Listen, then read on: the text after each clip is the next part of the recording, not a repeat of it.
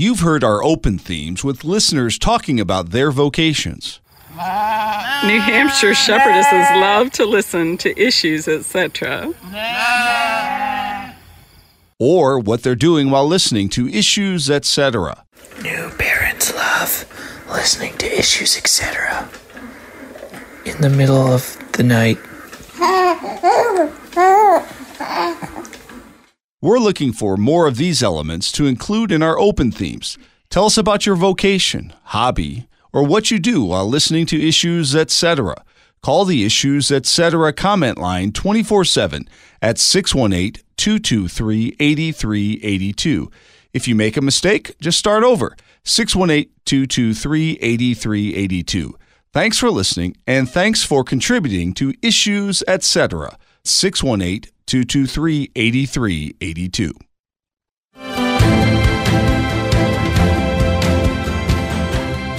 Whether you're speaking morally or politically, it is just wrong to say that pro life states are making a mistake in passing pro life legislation. And I worry that Trump is giving aid to people who are politically averse to doing the right thing on abortion law. There are people who are absolutely sure that there are no absolutes. And the statement that there are no absolutes is an absolute statement. So that statement violates the law of non contradiction and can therefore not be true. The woke are not having their own children. My friends on the left have zero to two kids. My friends on the right have two to 12 kids. And so they're not making their own kids. So I think that their hope is to take ours and raise ours and indoctrinate ours. Salvation is forgiveness. Salvation is new life in Christ, not affirmation of our desires. God didn't give the gospel to affirm us, He gave the gospel to save us. This is Brian from Dallas. Texas dove hunters love issues, etc. in the field. Adios, palomas. Ahí. Well, tonight there will be the second Republican primary debate held at the Reagan Library near Los Angeles, California. These debates are political theater, but there is something that can be gleaned from them. But much of that has to do with the subjects and the questions that the moderators choose to ask the prospective candidates. What will those questions be, and will any of them veer into the area of religion? Greetings and welcome to Issues Etc. live on this Wednesday afternoon, September the 27th. I'm Todd Wilkin. Thanks for tuning us in. Terry Mattingly joins us to talk about religion in the second GOP presidential debate. We're going to spend some time after that with you, our listeners, via email, talkback at issuesetc.org, and the Issues Etc. comment line, 618-223-8382. Then we'll be teaching a Sunday school lesson, David worshiping God in 2 Samuel 7 and Psalm 24. Pastor Tom Baker of and Gospel will do that with us. And it's part 10 of our series, Kids Have Questions. Pastor Jonathan Connor will be alongside to answer some miscellaneous questions. Terry Mattingly is Senior Fellow at the Overby Center for Southern Journalism and Politics at the University of Mississippi. He's founder and editor of Get Religion and author of the weekly On Religion column for the Universal Syndicate and the book Pop Goes Religion. Terry, welcome back. Glad to be here. You are known for asking people questions that they don't want to hear. If you were the moderator tonight, that would be something to see. If you were the moderator, what are some of the questions that you would be asking? Oh, man. First of all, I think we should stress for our listeners that I am a registered third party voter. So, to some degree, I would not be planning to watch the GOP debate, although I, I must admit, I might, just like I, I would probably tune in a debate that involved Joe Biden and Robert F. Kennedy Jr., even though that would violate my law for not allowing Joe Biden to be on my TV screen. I'm not that much of a fan of these soundbite events, but I am a huge, huge First Amendment guy. And I could definitely see myself asking some questions related to religious liberty and some other First Amendment topics. So, you want to hear a couple, or you want to hear a bunch, or what? Yeah, let's hear a bunch. Okay. Well, here's one that you and I have talked about uh, before. And I think it's actually a very interesting question. I mean, I know what I believe on this topic, obviously, and listeners, I think, would know that. But I think it's an interesting First Amendment question.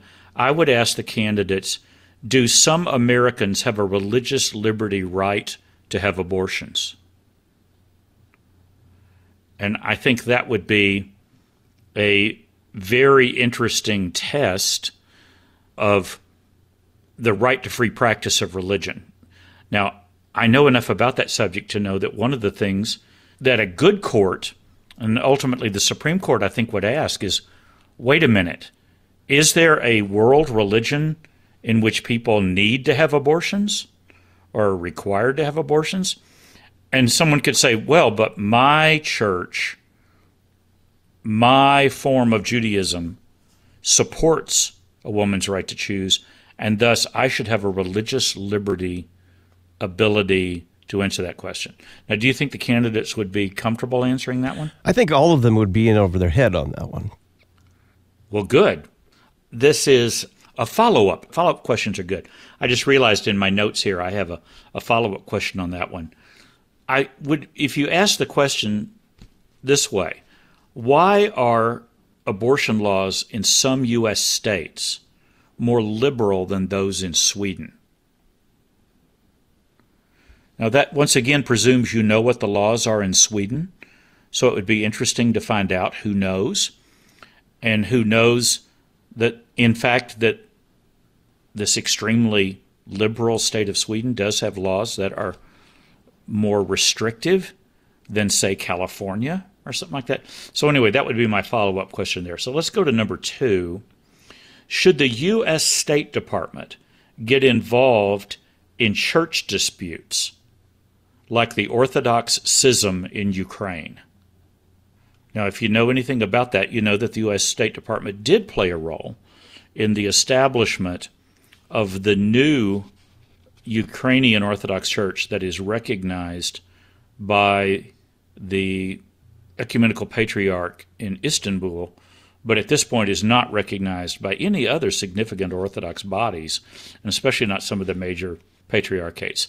So that's a question. And kind of the sneaky question behind that is are we allowed to ask any human rights questions about both sides of the Ukrainian, of the horrible Ukrainian conflict? So that's number two. Let me just run on with a couple of others. This is one right out of the headlines right now. Should homeschoolers from other nations be able to seek U.S. political asylum for religious reasons? Are you following the case with the German family? I certainly am. And at this point, they are being refused political asylum by the U.S. Correct. State Department. And probably being sent back. And this is, I don't, what's the current count for people crossing the southern border per day? Isn't it something like 10,000 at this point? Oh, so at this point, it would be interesting to ask the question how would you separate the appeal for asylum of this German family who wants to be able to homeschool their children and knows if they go back to Germany they won't be able to?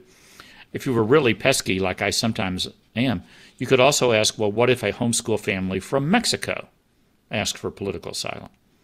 I don't know if homeschoolers are limited in Mexico, but that would certainly be a pushy question. Here's a variation on that abortion question that I asked earlier, but I've got a, a, a part one and a part two of this that I think it'd be interesting to see if anybody dared answer this question. The question is Should liberal religious believers be able to choose to begin trans treatments for their minor children as an issue of religious liberty? In other words, I think this would force people into trying to decide why are we limiting parental freedom in some cases and not others, which of course gets you back to the concept of human personhood and the limits on parental rights. My second part of that question, once again, this is Terry Mattingly just trying to be as provocative as possible. Do you support the right for religious believers to circumcise their babies? So ultimately, there you would be asking the question what is, in terms of U.S. law, what is the difference between a parental right question concerning centuries of tradition linked to circumcision and a religious liberty question linked to modern day doctrines that are emerging in some religious groups related to what they would call gender affirming care for children, underage children, minor children, even children the age of five, six, or seven, or eight. You know, you have people advocating that. Do you think I got any chance for an answer on that one? No. I wonder what people are going to say if you ask them. But see, I know that there isn't a reporter, I think, that would ask that question. But do you see that that's a very relevant question? I think right now, parental rights and protecting them, yet at the same time trying to define them in ways that might please enough justices on the Supreme Court, or even, dare we even hope, some coalition of U.S. voters that may be pro First Amendment Republicans and pro First Amendment Democrats might be able to agree at some point on some kind of an issue like that. So here we go. Here's another one right out of the headlines, and one that you and I have talked about in these broadcasts. And once again, I've got a kicker on this. Do you favor equal access to government money for both secular and religious private schools? And then the kicker is does that include schools that would be unpopular with many voters, such as pagan, satanic schools? Whereas if someone wanted to start a satanic private school, would they have the same right to tax dollars for private schools that someone from a Missouri Synod Lutheran Church school would have? And if not, what would the difference be? How would you define that in the law? Now, someone would say, well, there aren't pagan schools. Well, you know what? I wouldn't bet on them not being some in about five years. You got a lot of voters that would say, well, I'm okay with tax dollars going for private Protestant, Catholic schools, maybe Orthodox Jewish schools, but I'm not sure about Islamic private schools. So, once again, pushing people to be consistent on issues of freedom of access laws, I think is always a good question. And I would love to hear candidates answer that one. Another, I know I'm asking questions that come back to the same basic questions in religious liberty, but here we go again. Under what circumstances can government require believers to have vaccines? And then you could kind of have a question joined to that one that would say, should government limit the ability of private companies, even private companies claiming that this is a matter of religious liberty? Could you limit the ability of businesses to have policies requiring all of their employees to have vaccines? Now, see, that might, for some people, create a parallel from the left to the courts attempting to deal with, say, Hobby Lobby and other businesses that want to be able to limit their health care plans on issues like abortion, trans surgery, even birth control pills. I'm going to just keep going here for a while. Stop me if you if you want to make a comment. Well, how about a general question for each of the candidates with a, a minute, and some of them won't even take a minute? What is your religious affiliation and how often do you worship? Yeah, I think that's a fair question. And that gets you into something that right now you have all kinds of problems in the press. The press is having trouble, for example, deciding whether DeSantis is in fact Catholic. And they seem to think he's functionally evangelical, which raises the question of is Pence an evangelical? And is Donald Trump an evangelical? But of course, Trump won't be there to ask the question. So maybe you get around that one by asking this is another question on my list.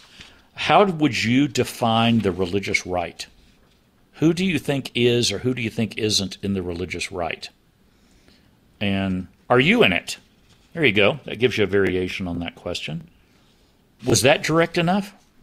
Do you ask the same question about the religious left? That's a great question. Who's in the religious left?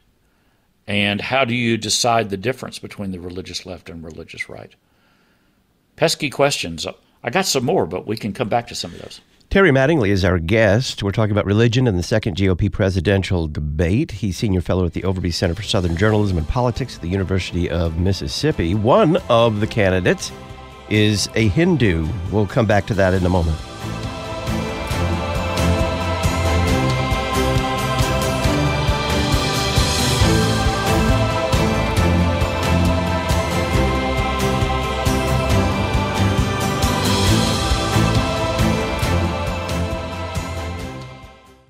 the church's music from the 20th century.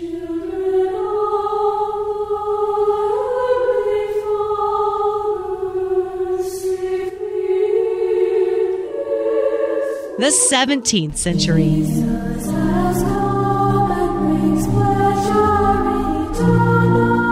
The 11th century.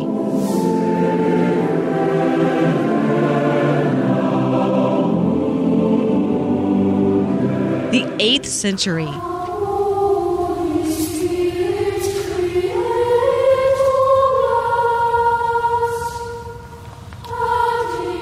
The 4th century.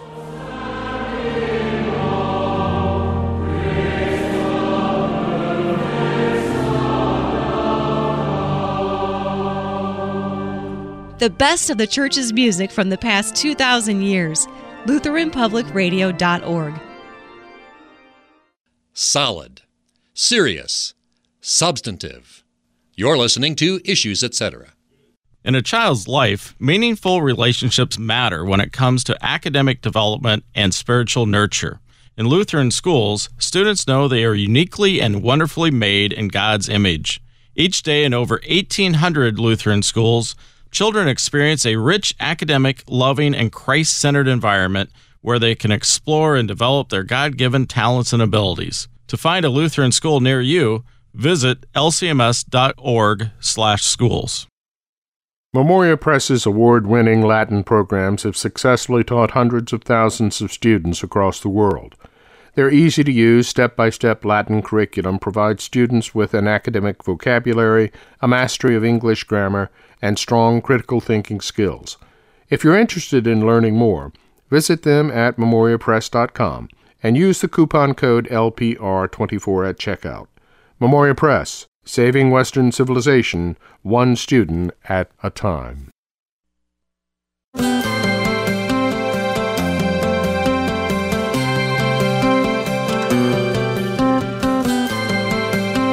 Welcome back to Issues Etc. We're talking about religion in the second GOP presidential debate with Terry Mattingly. He's founder and editor of Get Religion. He is author of the weekly On Religion column for the Universal Syndicate and the book Pop Goes Religion. So, Terry, one of the candidates on the stage, Vivek Ramaswamy, is a Hindu. I don't, don't know that he has spoken much about that, but I imagine in all the press he's done, and he does press everywhere all the time, someone's asked him about it. Should he be asked, how does your Hindu faith influence your political policy? Yeah, I think that's a fair question at the same time, your earlier question about what's your faith and how do you practice it is one side of the old question about whether there's a religious test to run for office in American life. At the same time, you could argue it, and I would argue, that religion is so tied up in our politics right now that voters have a right to hear those kinds of questions asked. Now, of course, the minute you bring up Ramaswamy, you also have to turn around and note that there are plenty of people on both the political left and even some in, shall we say, some parts of the Republican Party who want to question the faith of Nikki Haley, saying that she says she's a Christian, but at times she talks about what she learned from being a Hindu and growing up in that faith, and that she still respects it, et cetera, et cetera. So I think you can simply fold that question to him back into your question for each of the candidates, which is how would you describe your religious faith and do you think it's politically relevant to the degree to which you practice it? And if you wanted a part, a third part, and how would it affect? How would it affect your your uh, presidency? So, I guess we can't say it's a religious test to ask candidates that sort of question in this setting when you have New York Times stories. Um, there was one recently Trump and DeSantis collide as they court social conservatives, which is, of course, another name for religious conservatives. And that story came right out and pursued the question obviously, DeSantis is not a normal Catholic, or he wouldn't be courting evangelicals so much.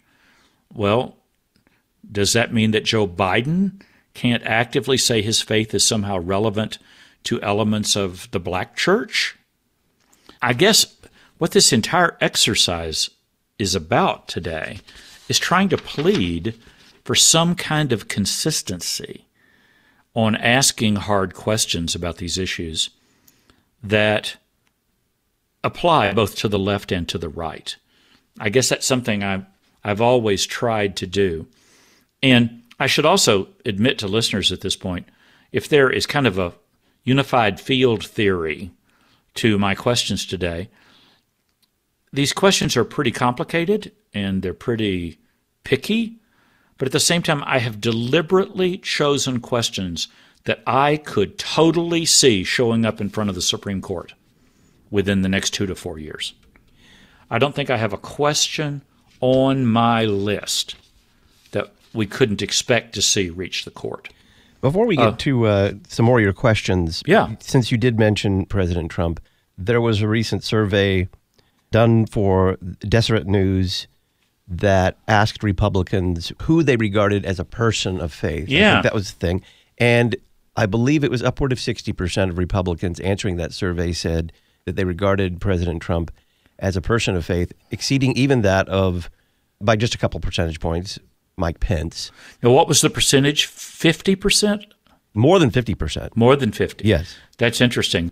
I mean, because I'm used to thinking of the Republican, the pro Trump religious voting pool as basically being split about equally. This is where it was in 2016 between people who were openly pro Trump and might make a statement like that, and those who had a complex view that they, they it's not that they wanted Trump to be president, but they felt they had no other choice. They, the reluctant Trump religious voter was a huge factor. About half of those who voted for him in 2016, and I never saw a clear poll in 2020 that separated that somewhat.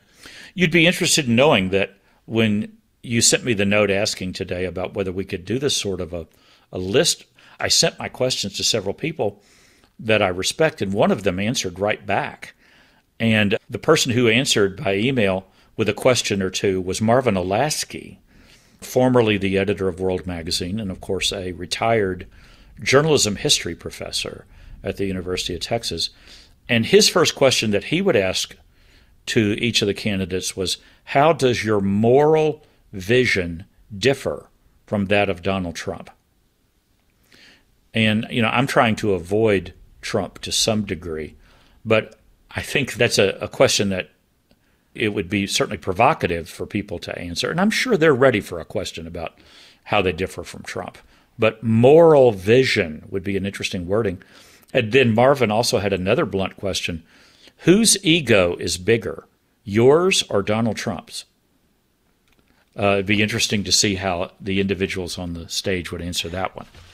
There is also a, a story from Mahalsa, a uh, global news agency, and it's about the showdown between Ron DeSantis and Donald Trump that took Yeah. place in Washington. They were giving kind of back Yes, yes, speeches a couple miles away from each other. And I, here's the quote that I found interesting, and I would like your thoughts on it. Mr. DeSantis painted a dark portrait in his two speeches of a country suffering through a national malaise with the religious right under intense siege. He attacked the expansion of transgender rights, defended school choice policies, and invoked parental rights repeatedly.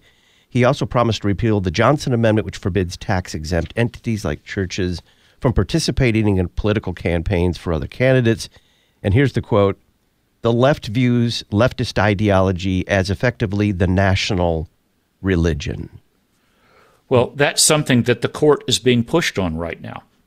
And when you see cases such as the equal access use of funds in schools or those who are opposing some sort of school choice, you eventually come down to the fact who say, well, you're saying we can give government dollars to secular schools, and here's the key in the case, wasn't it Maine?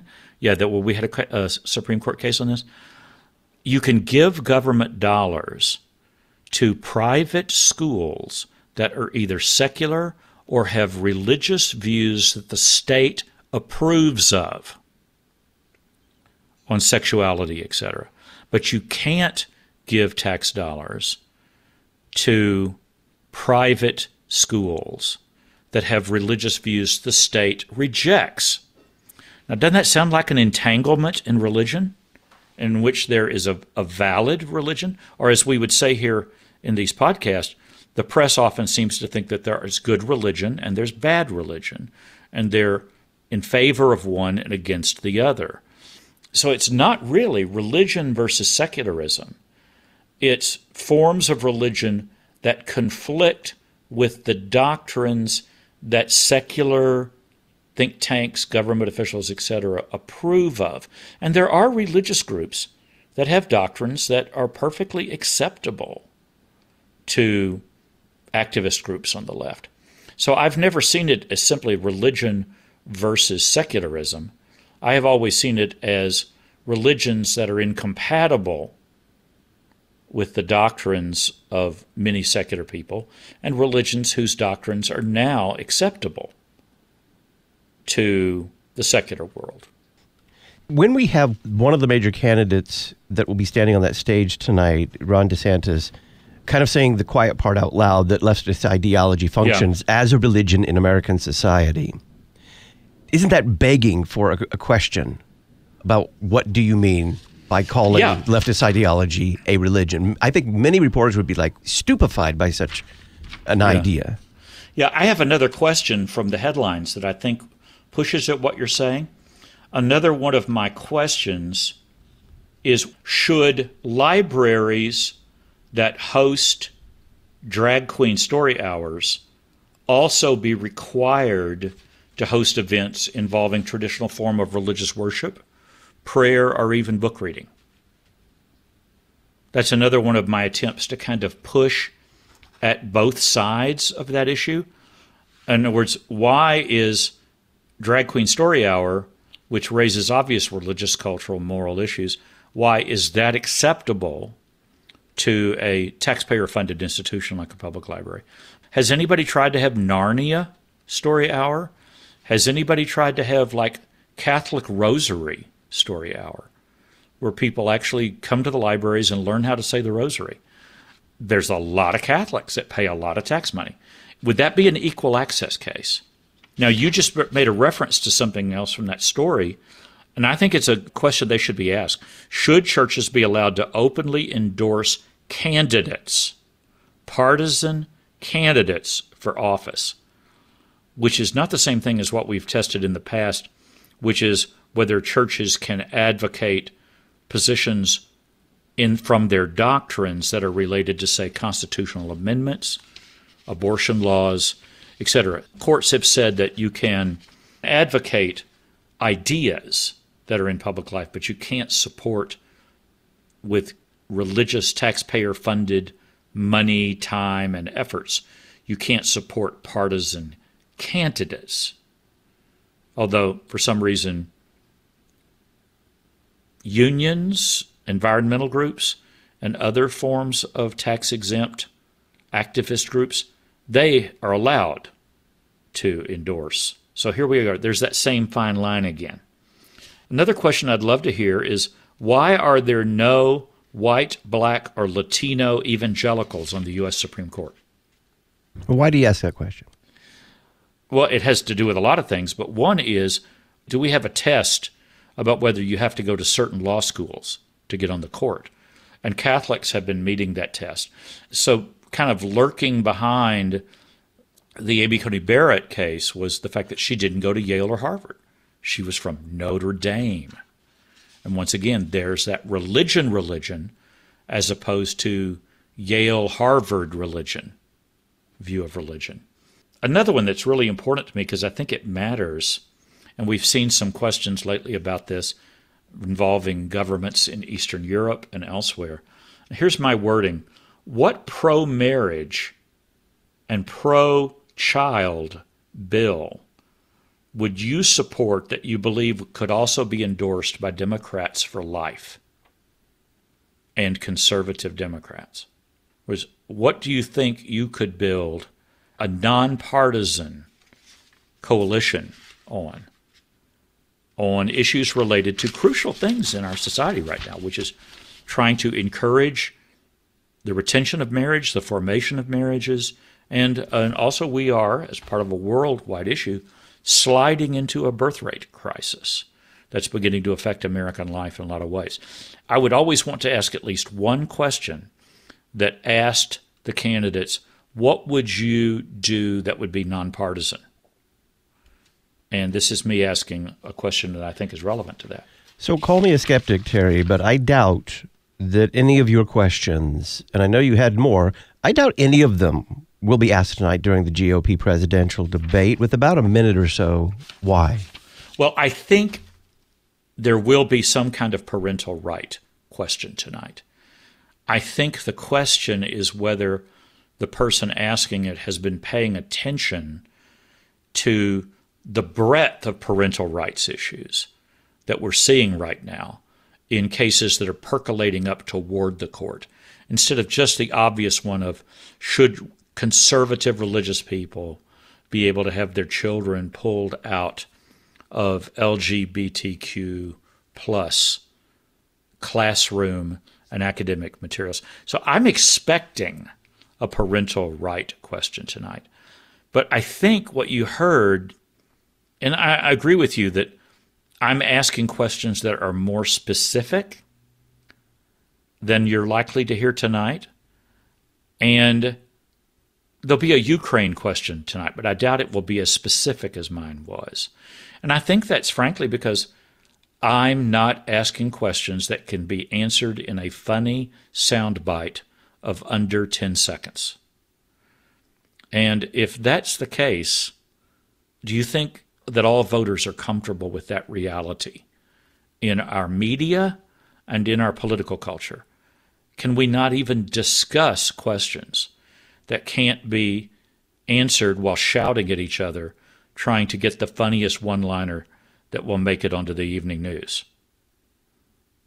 Terry Mattingly is senior fellow at the Overby Center for Southern Journalism and Politics at the University of Mississippi. He's founder and editor of Get Religion and author of the weekly On Religion column for the Universal Syndicate and the book Pop Goes Religion.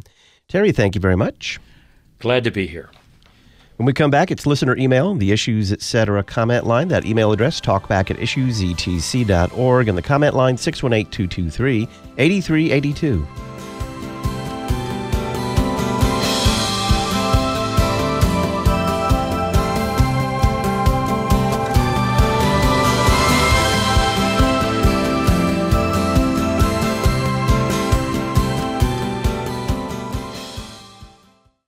You can listen to our new audiobook, I Trust When Dark My Road, A Lutheran View of Depression. It's voiced by the book's author, Pastor Todd Peperkorn, and includes an introduction voiced by Pastor Matt Harrison, president of the Lutheran Church Missouri Synod. Just go to issuesetc.org, enter your email address, and we'll send you a link to the audiobook, I Trust When Dark My Road, A Lutheran View of Depression. Issuesetc.org, and enter your email address. Register today. The 2023 Lutherans for Life National Conference is October 11th through the 13th at the Holiday Inn Cincinnati Airport in Erlanger, Kentucky. The conference includes visits to the Ark Encounter and Creation Museum. Online registration is open now with early bird pricing at lutheransforlife.org/conference. Lutherans for Life, equipping Lutherans and their neighbors to be gospel-motivated voices for life. lutheransforlife.org. Pumpkin spice flavored everything is in the air. It's the perfect time of year to curl up with a nice warm beverage using one of Ad Crucem's mugs, featuring your favorite Lutheran symbols, Bible verses, or Christian humor. For example, Jesus' personality type is INRI. St. Paul is the patron saint of the run on sentence. And of course, chancel culture is practiced here. Visit adcrucem.com. That's A D C R U C E M.com. Listen to what you want, when you want. You're listening to Issues, etc. Have you ever wondered about some of the more difficult topics or teachings of Scripture, such as what does the Bible say about polygamy or slavery or the free will, or what about law and gospel? The October issue of the Lutheran Witness is a twin to the August 2022 issue, and it takes up some of these difficult teachings of Scripture and explains them in detail. To get your copy, visit cph.org/witness or the Lutheran Witness website witness.lcms.org. The Lutheran Witness, interpreting the world from a Lutheran perspective.